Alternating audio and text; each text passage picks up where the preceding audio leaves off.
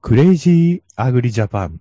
今日は山形から密かにポッドキャスト界に出没し、有名リスナーとしても名を馳せる山形が生んだ大スター、熊さんをお呼びしております。どうも、本日はよろしくお願いいたします。はい。よろしくお願いします。えっていうか、ゆ有名とかでやめてくださいよ。え有 名、有名じゃないです。あの、ツイキャいやス、いやいやいポや。ッドキャスターのライブ、等々に気づいたらいるのが熊さんです。俺熊さんいるみ たいな。いやいやいやいやとんでもない。いププロリスナーと言っても過言ではないやいや、プロリスナーなんてそんな、サライボにすごい人いますから。なんか、最近日本に帰ってこいと画策してさいらっしゃる方いらっしゃいます。いや、いや、か帰らざるを得ないの方が確か正しいんじゃないかな気がしますけど。確かに。確かにはい。はい。まあ、で、今回はどういったお話でしょうか。えー今回はですね、熊さんを急遽お呼びした理由はですね、畑の農業支柱折れる問題を解決するために、今日はスペシャルゲストとして熊さんに来ていただくことにしました。なるほど。はい。わかりました。いはい。あの、皆さん、あの、わかりますかねあの、農業で使うあの緑色とか、あの、黒とかで、こう、ひ、緑で被覆されてる鉄の支柱ですね。まああれ、鉄って言っていいのかっていうぐらい薄くできてるやつです。あの、折れるやつです。ああれれはを折、れますね。あれをなんとか再利用できないかという、湯ぼだけ支柱緊急会議です。 いい大人が夜中にですね、湯ぼだけ支柱の復活の方法を考えるという壮大な企画でございます。じ実にこうね、地に根ざしたお話でございますね。はい。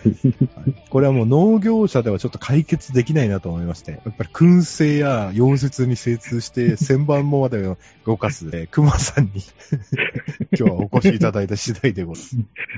若干召喚する人も間違った気がしますけど、まあ、よろしくお願いします。はい。いやいや、私はあの、これ適任だと思ってるんですよ。例えばですよ、ここにあの、農家の種の鶴ちゃんを呼んで も、多分あの、溶接の話をしても、多分そういう話できないと思うんですよね、マニアックなね。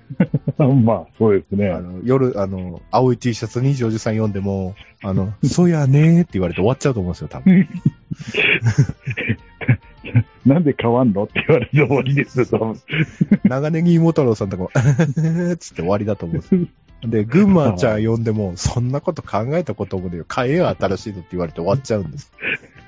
で、スルメ侍さん呼んだとしても、うち果樹屋だからわかんねえやって言われて終わっちゃうんですよ、多分。となると、残るは熊さんしかいないんですね。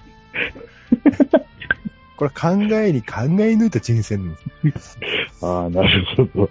はい。あの、マニアック、ガス屋とマニアックあの、その、あの、そういうトークできるのも熊さんしかいないな。まあ、 わかありとまは、した岡、岡、岡山にあの、岡山に、あの、もっと詳しい、あの、もっと、もう、家が大工屋さんなのに農業やってる、もう、なんていうんですか、あの、溶接もし、溶接も、あの、何でもしてしまう農家の、農家さんいるんですけ ど、あの、ハウスの制、ハウスの制御装置を自分で組んで、プログラムまでして組んでしまう、冷蔵庫の制御まで自分で組んでしまう、すごい人がいるんですけすどご。いな。いや、でもここは熊さんしかいないなと思いわかりました。あの、できる限りお答えしようと思います。考えてみようと思いま。ますす。はい。よろしくお願いいたします。えっと、まずガス屋は、はい。溶接っていう点を考えたんです。はい。ただし、鉄が薄すぎてですね、どうなのかなっていうのは思う、はい。多分あの、超高度技術がない限りできないかなって。そうです。あの、なんだろう、農業支柱自体が、すごく薄いんですよ。おそらく中で0.3ミリぐらいのパイプだと思うんだよ、肉厚が。ってなると、これを溶接できるっていう道具がまず限られるんでですね。す。はい。で、えー、これを溶接しようと思って棒溶接で向かったら絶対に穴が開きます。ね堤防では不可能です、これ。で、えー、あとはできるかなと思って、半自動溶接機っていうのでも、えー、まあ、でっかなっていう状態。あいいこと考えたんです。はい、折れた側の、もう片方にマイナスを差し、マイナス挟んで、はい。もう片方にプラスを挟んで近づければいいと思う。ああ、電気溶接ですか。それは、あ直の、接。接触面、接触面をはいそれで加熱するってやつですね。はい。まあ、その瞬間スパークして終わると思う。そうです。あの、両方ともあの、シュパーンスパーンでブレーカー落ちますね。バーン接触してっていう考えも、まあ、できなくないけども、原理的にはって、まああのー、現実的ではない。あれはどうですかね要する箇所の上の棒も、上の棒を溶かしながら下に垂らす。ああ、はいはいはいはい。ああ、そういうことか。はいはい。要は溶接してるところにガス、ガス溶接みたいにして、こう、電気のところに入れあ、てくそるうってそこうとそうそう、ですね。別の鉄を、いや、やりますけど、これは、これも現実的ではなあい。の、多分熱が、多分その、垂れた瞬間に下の受ける鉄すすぎて、その時 点で変形そうそがう穴開くんです、多分。そうそう閉じちゃう。多分。自分が今思いついたところだと、はい。中に入れ込ってる園芸、園芸支柱、農業支柱のはい。内径とぴったりぐらいの、のちょっと肉厚な、に2.3とか2.6ぐらいある肉厚なパイプをちょっと入れる。に50ミリぐらいに切ったやつをうん25ミリぐらい差し込みます。で、こう農業支柱からその差し込んだものが出っ張ってるんですね。はいはい。そこにそのもう一方の方を差し込むと。あでー大体25ミリずつ入ってます。うんそのあい真ん中の折れた部分をそこを溶接するって方法であの、多分、この方法が確立すればですね、みんな真似すると思うんで、す。はい。 溶接なしの方向でいけないですかね。 自分で言っといてなんですけ溶接なしですか。あ、溶接なしであれば、ど。はい。まあ今と、今言った方法、今言った方法にちょっとプラスアルファ、溶接じゃなくて、はい。そこ、そのパイプと、その入れ子と、はい。はい、入れ子同士のところ、接着剤にすごくあります。あの、あの、アロンアフラが見アロンアルファよりも強いやつです。ああ、あの、構造用のやつ、そうですね、あの、構造予定だな。って言うんだろう。あの、二種混合のやつとかですか。あ、そうです、そうです。西混合の。あの、れなんですよ JB なんとかとか。あの、高いんで、もっと安い接着剤でなんとかなんない です。むずいなぁ、これ。二種混合の構造用のやつは、あの、ちょっと一般人の方が手手に余ると思うん で。まあ、強力ですからね、あれ。強力ですかそうです。あとは、もしくは、もうその入れ子をした状態でビス打っちゃう。ああ。はい。でもあの、確か元の12ぐら方、いのも元の方が弱いから、なんか空洞だから、ビス、その0.3ミリぐらいしかビス入らないから、肉は、肉は。 しかも折れるぐらいだとなんか水入っててボロボロだと思うんで、ちょっとビス打ちはちょっと厳しいの。あ、でも、そっか、ビス、うちに入り子入ってれば、ビス、中に入れたパイプにそうです、ね。入るからその中に入れたパイプに効かせるって。ですね。で、上の方は皿の部分が受けるって感じです。そうです。はい。ああ。あ、一回上にテーピングして、はい。ビス打てば面でこう押さえますもんね。まあ、だいぶそうです。圧力は分散するかなって。あの、工具とか持ってない人のようになんかそのビスなしでなんとかできないですかビスなしビスなしでつなぐつなぐインパクト持ってない人もいると思うので。 そこはもうドライバーです、ドライバー。でドライバーだと力入れてる時に、あれですよ。 なんか、たと突然挫折しますね。ちょっと心折れます。心折れますね。 なしまで行っちゃうと厳しいかなあそういえばあの枠作ってイもうそンしスたタらインスタントセメントとか考えたらくっつかないよな、と思いいやしないですけど、あの、あの、要は、えっと、その農業支柱のコンクリートができますよね。そうですね旧型。の。そうですね。はい。激重ですね。しかもですね。中に鉄入っていないからすすぐ折れますね。そうですね。 て今度鉄入れたら入れたらすっごい重たいですよ。まあ、中に支柱打つのは、まあ、潰れて折れたところとか、まあ、綺麗に折れてればいいんです。まはい。あ、まあ、そこを切断面だけね、ちょっと鉄の、あの、金の子で切ってね、はい、そうです綺麗ね。にし、はい一番理想はパイプカッターですけど。まあ、そうですね。はい。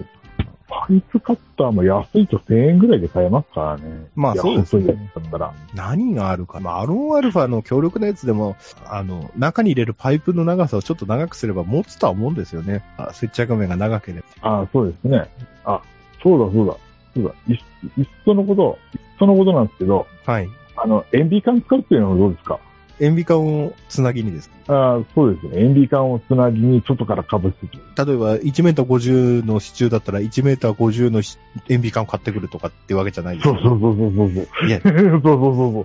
あの、そしたら新しい支柱買いますよ、 ね。塩ビ管の方が値段高いですよね、多分。そうなんですよね。値段が絶妙なんですよね。そうなんですよ。うんただ、毎年私だけでも数十本路地で壊れるので、この問題を何とかしたいなと。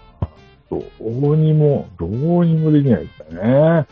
難しいなぁ。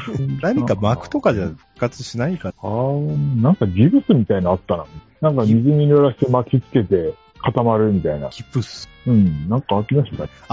あの、その園芸室用のパッカーってあるんです。あ、そうなんですかあるんです。ちっちゃいパッカーがあるんです。プラスチック。はい。あれは結構何十個入りで何百円なんで安い。えーっと、トントンネルパッカーですかそうです、そうです。で、その支柱のサイズごとにあると思うんですけど、はい。それを上から被せて、かぶしてってこれタイラップ止めしたらいいんじゃないですか。そうそうそう。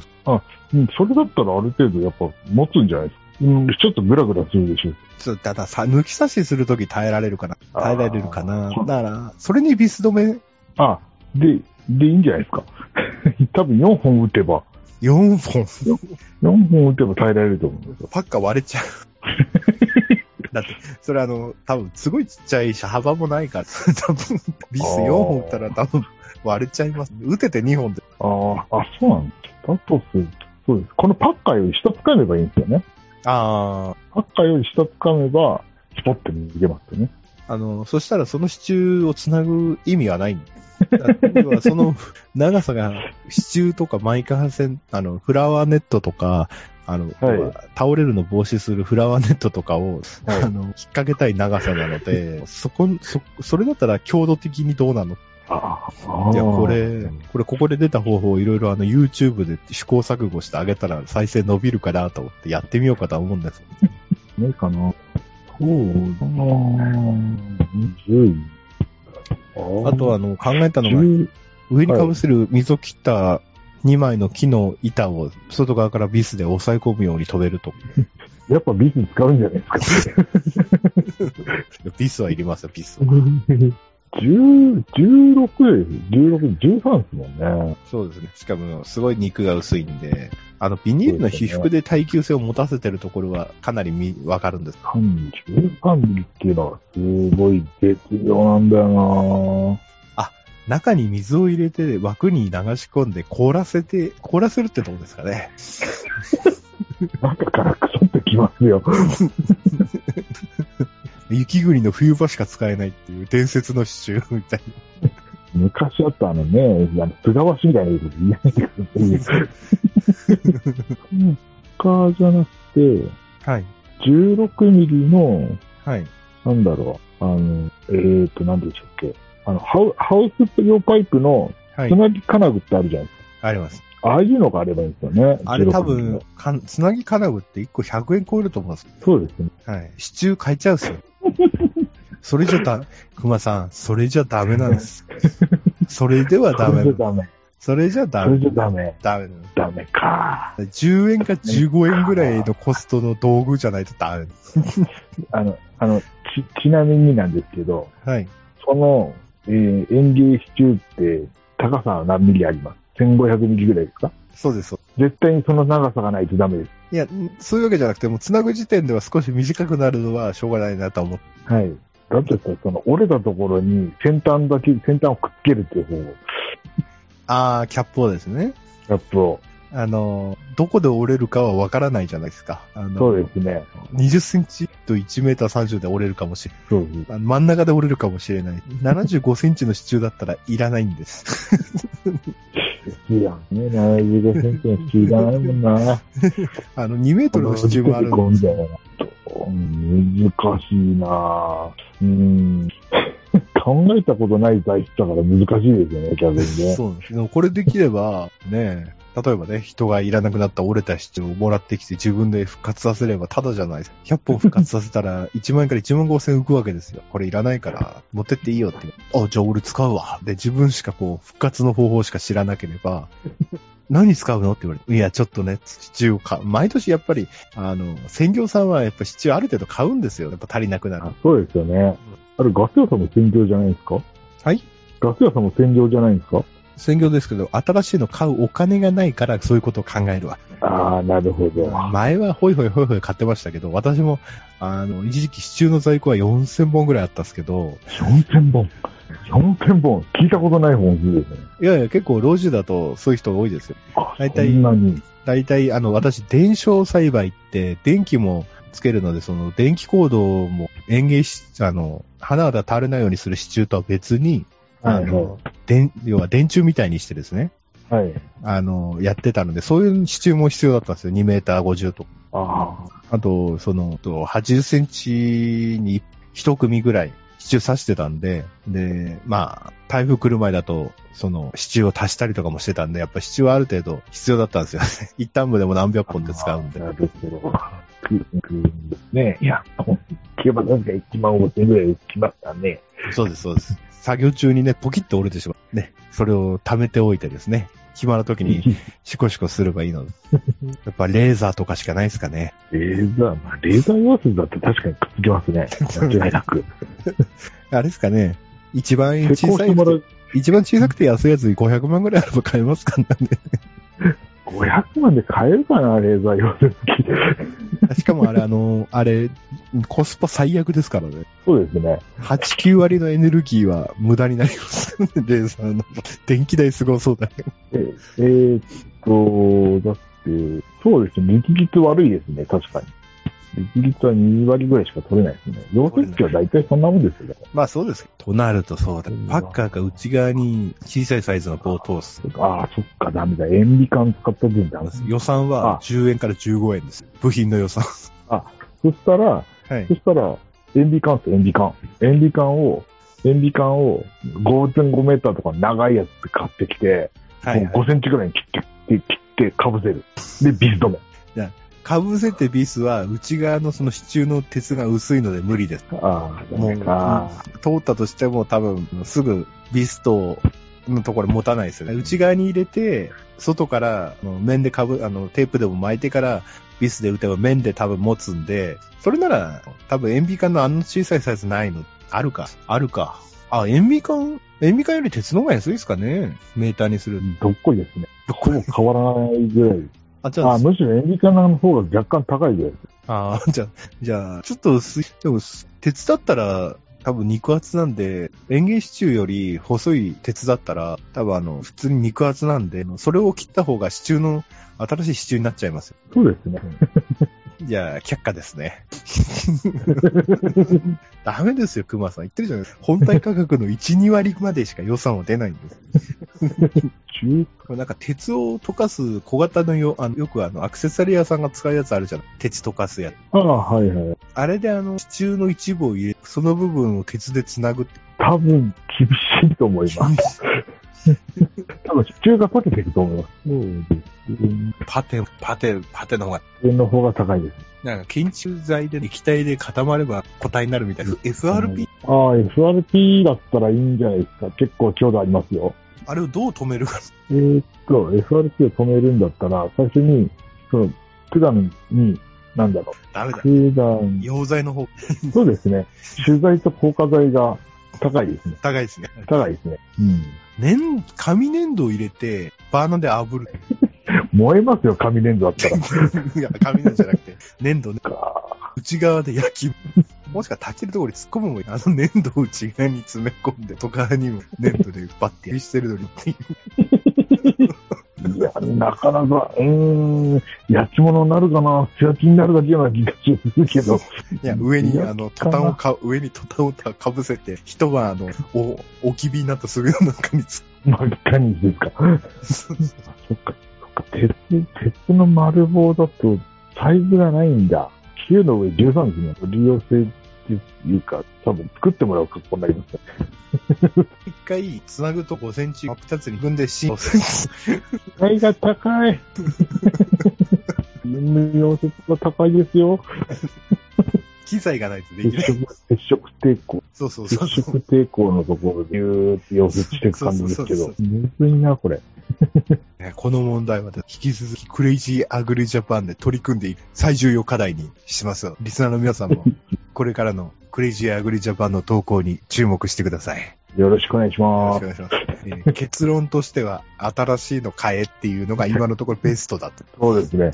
ただ、ただ、あの、これは今のベースで、これからあの、私があの、実証実験を送りますので、どんどん YouTube に上げていきたいと。あ、いいですね。これ面白い企画だと思いますよ。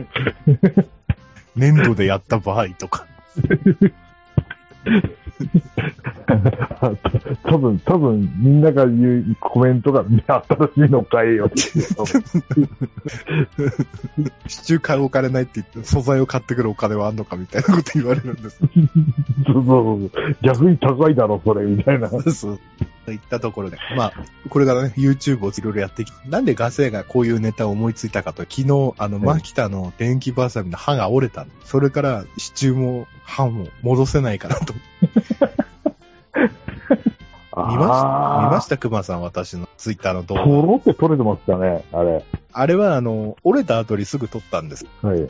木を切ってたら折れたんです。はい。根元。あの、軸のところから言ってましたね。そうなんです。歯が、歯のとこ折れるならまだわかるんです。はい。だけど、あの、ボル、ボルトで押さえてあるところから折れたんですよ。ボルトは折れなかったんですけど、はい。で断面見たら、断面見たらこれあれだな、なんて多分硬い鉄のやつ打ち抜いて多分刃つけてるだけだなって感じだった。単造じゃないのかなと思って。あれ、多分担当じゃないですよ。うん。あの、た、 担当だったら多分作れないと思うよ。確かに。 あの、でも買えば5000円ぐらいするんですよ。えーっと、その場合、えーっと、あの歯はステンレスじゃないですかあ、捨てんなのか。錆びないんですよね。ああ、確かに俺メッキかなと思ってた。うん。多分ステンだと思います。メッキだと、多分切ってる間に剥がれちゃって、ステンレスで、ステンレスだから人性がないんですよ。で、で、もし、単造にしてるともしたら、プレス一発でドン。ああ。いや、だって、あの、替え刃が売ってるん、はいあの、しかも折れるならステンレスとかじゃなくていいんですよ。 鉄で十分だと。まだ歯が、歯の先が折れるとかだったら、そのはい自分でほら、グラインダーで削ったりとか、まだやりようがあるんですけど、あの、もう、留め具のもう、付け根のとこからポキッと折られちゃうと、なやりようがないんです。 あれはどうにもならんですね。でも俺、他のメーカーのやつ、まあ、他のメーカーのやつ使ってるんであれなんですけど、あんなこと初めてなんですよ。えーっあの、日課リで一、あの、まあ、ペルンクっていうハサミ使ってるんですけど、とペルンクはい。電気バスに。確かにマキタの方が安いっちゃ、安いっつっても値段そんな変わんないもんな、値引きしてもらったらマキタと。いあ、そうなんですや、ペルンク、で考えてみたら、あの、ペルンクの方が太いのもパシパシ一発で切れるんですよ。で、マキタだと、2回3回こう、入れないと切れないんですよね。その同じ太いやつを。だから多分、多分それで多分、あの、金属疲労が起きたのかなとは思って。ああ、なるほど。でも同じ値段帯で、そしたらちょっと、うちではちょっとあの、マキタではちょっと耐えきれないのかなと思う。ぶっちゃけうちではちょっと使えない。 一応買えばは買いましたけど、はいまあこれ近所の鍛冶屋さんがいらないっつって、買ってくれっつって買ったやつなんですけど。あ、そうなんですか。ですけど、うーんって感じです。 すごいですね。まあ、根元からポキッて出ます。そうです。あんなの初めてだった。怒りが込み上げて、一応買えばは買いましたけど。買い物買ってると ころがすごいですよね。あれ、上の歯と下の歯で5000円、6000円なんです。で上の歯1だ万、け1万円。 2枚買ったら1万円ってことですか。そうです。でも、俺、ペルンクの葉、2, 2年ぐらいに一度ぐらいしか、2年か3年に一度しか買わないんですよ。俺、これ、初めて使ったワンシーズン目に折れました。えー前のこれは痛い。前の持ち主の方も買ったばっかりだし、しかもその方は梨でちょっと使っただけなんで、あの、おー、細いわけですよ。はい。で、調べたら、あの、刃も2種類あって、片枝用っていうのがあっはい。て、ついてた刃も片枝用だ、片枝用でね。はい。なので、それで折れちゃうんだったら、ちょっともう、マキタこれ、メルカリ行きかなと思ってるんですよ。まあまあ、ありかもしれません。なので、欲しいっていう方がいましたらですね、ガス屋に行ってくれれば、まだ全然新品のマキタの電動バサミをですね、まあ、8万円ぐらいなりしてもいいかなと思います。 ガンガン私の方はね、メッセージを。お値段次第で、あの、新品の歯をつけてお売りいたしまそれでも半額ですね。半額より安いです。す。まあ、俺が買った値段はもっと安いです。何でしょう。でそれ言わなかったら売れたかもしれないの に。いや、やっぱりあの、仕事も、やっぱ遅いんですよ、反応速度、ハサミの。ああーモーター違うなと思って、ペルンクの方がまだ多分蓄積してるんですよ、ノウハウを。びっくりするぐらい太いやつをペルンクだとスパスパいっちゃう。で、歯も戻るんで、早いんで、連続して次に切れるんですけど、はいマキタだと、シュン、ウィーン、カシュン、やっぱりあはの、い一日に何千本も切らないといけない場合だと、ちょっとイライラするんですよ。 太いので止まるんであ大変。でイライラしてる中での歯が折れたんで怒りはこう見える。 怒りを通り越してます。呆れるってやつか。やバッテリー2個積みで36ポルトで無理やり動かしてるんで、バッテリー2個を背負いながらなんです。あー、きつい。だから重いんですよ。まあ、きつくはないんですけど、マキタのあのインパクトのバッテリー2個なんだ。やっぱりペルンクの方がその太いの切れるし、斜めに力入れても歯折れたことないんです。斜めに入れちゃう。あー、はいはい。テンションかかってた。はい。だから多分、あっちの歯の方が多分粘りがあるような気がする。やっぱり歯も違うなと思って。なるほど。ああ、やっとわかった。な、何がですかなるほど。あの、ペレンクのやつですね。あ、そうです、そうです。オレンジの。オレンジと黒の。あ、そうです、そうではいはい。なす。いや、これは太いのいけますからね。るほど。まあ、お値段もすごいですね、これね。いくらになってます24万7500円です。ああ、で、マキタが16、7万です。そうですね、はい。あのーちゃんとあの代理店とか通せばちょっと安くなる。うんあああのーちゃんとあの、交渉すればですけど。 あ一番安いところ20万8000円です。あの、それあの、新型出ると、旧型のやつ15万ぐらいで放出すあの、代理店とか。あそうなんですか。そうです。あの、前もそれでみんな買ったっすもん。農協でもチラシ入ってたよな。放出品だと18万とか17万とか。新型出ると古いの売れなくなっちゃう。ああまあそうですね。で、それペルンクのやつ、今すごいちっちゃいバッテリー1個になってんすスイッチ。そうですね、はい。その一つ前のやつはベルト式でちょっと大きかったんでおそのー新型出ちゃうと古いのすごい大きいから売れなくなっちゃうじゃない。そうですね、はいはいはい。あの代理店とか農協とかすごい勢いで放出してましたよ。確ほぼ原価ギリギリじゃねえかってんでダイス入ってます。あれでみんなペルンク買った。かに選定しないといけないやったら買いますよね。でペルンクやってからマキタやると、すごいイライラしちゃうんですよ。そうでですね。動きを見てると早いですね。俺あのデモ機でマックスしばらく借りてたんですよ。マックスってあの手に縛るのでもあマックスあはいると思うけど、マックスだと、上と下の歯両方動くんですよ。定まらない。定まらないし、それが戻るの待たなきゃいけない。そうですね。まあ、速度的には0コマ何秒ですけど、あの、やっぱり、そうすると下場も、なんていう、挟ん、挟んで押し切るみたいな感じ。ペルンクみたいにスパンって切るような感じじゃない。なるほで、どあの時、デモ機のハサミの部分も重かった。その、モーターが、ね、上下動くから重かったんです。ということで、ガス屋おすすめはペルンクで、梨の棚の支柱まで切っちゃいます から。支柱っていうか、ああの、番線か、番線ごと切っちゃいます。あらららら。それは歯かじちゃいますよ。まあ、だあからその歯を折れたのを見て、今回の支柱のネタを思いついた次第です。 ああ、これだったら確かに違いますね。明らかに違う。は、歯見てますか、今。あ、違う。もう動き見てますね。あ、動き見てます。あ、私のはい YouTube 動画見てるんですか、 ああ、いい、いい違います。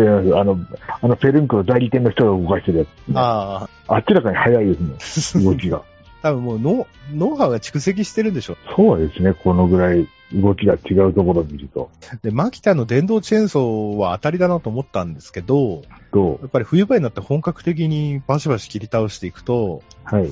あの、つもつと止まるんですよ。切ってる途中。ああ、バイ、バイメタルの、あれ、多分安全装置が働くんですけど、ね。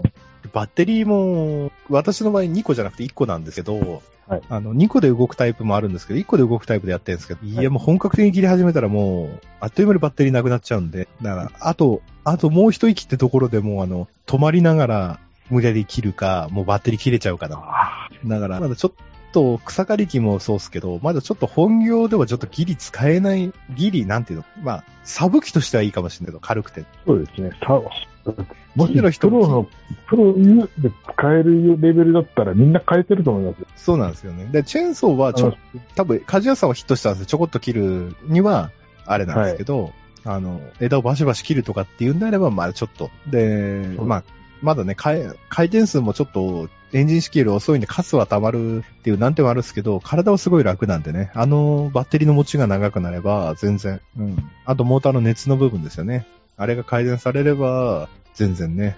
そうですね。やっぱ近所の人たちもあの、一回ね、電動いいやと思ってみんな買ってたんですけど、あのその後みんなエンジン式買い直してましたから、仕事になんねえって。ですよね。じゃなかったら多分、あれだと思います。あの、あの、背負い式のやつがなくなるはずですもん。そうな 電んで動、電動で全部できれば。す。そうなんです。あの、背負い式最、最近斜面はね、背負い式最強っていうのは、やっぱ本業の人はね、わかると思うんです。そうですね。あれに、あの、背負いし、あの、なんだ、あの、お盆過ぎると、あのつる草がこう、そうな入んっでてくす。るじゃないですか。そうそうそうそう。ああなった時に、あの、な、梨本のね、四角い刃をつけて、バサバサ切っていく。一番いいですよ。わかり ますわ。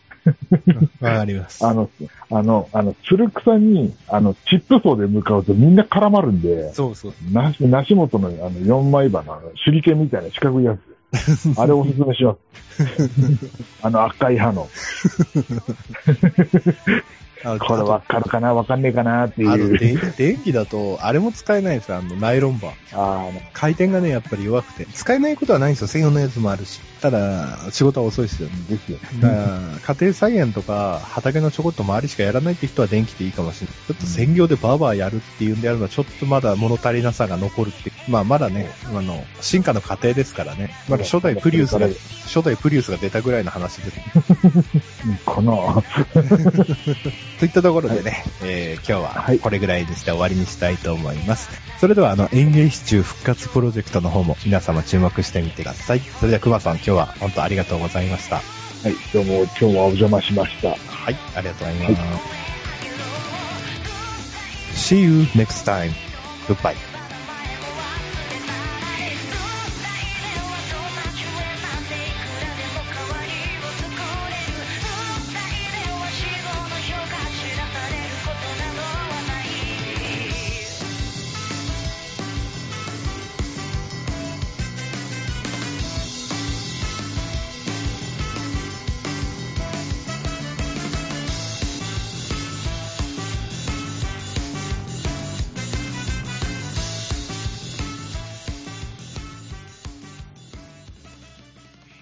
「令和のこの時代に突如天下を統一せし者が現れたなあなあ、天下統一って知ってるえ、織田信長ちゃうちゃう、ああ、豊臣秀吉。ちゃうちゃう、ああ、わかった。徳川家康。ちゃうわ桃の天下統一や、天下統一の塔は桃って書いて天下統一、知らんかもう食べてますけど。食べとんかい甘くて美味しいさくらんぼ、桃、りんごは、シシド果樹園の天下統一。天下統一で検索。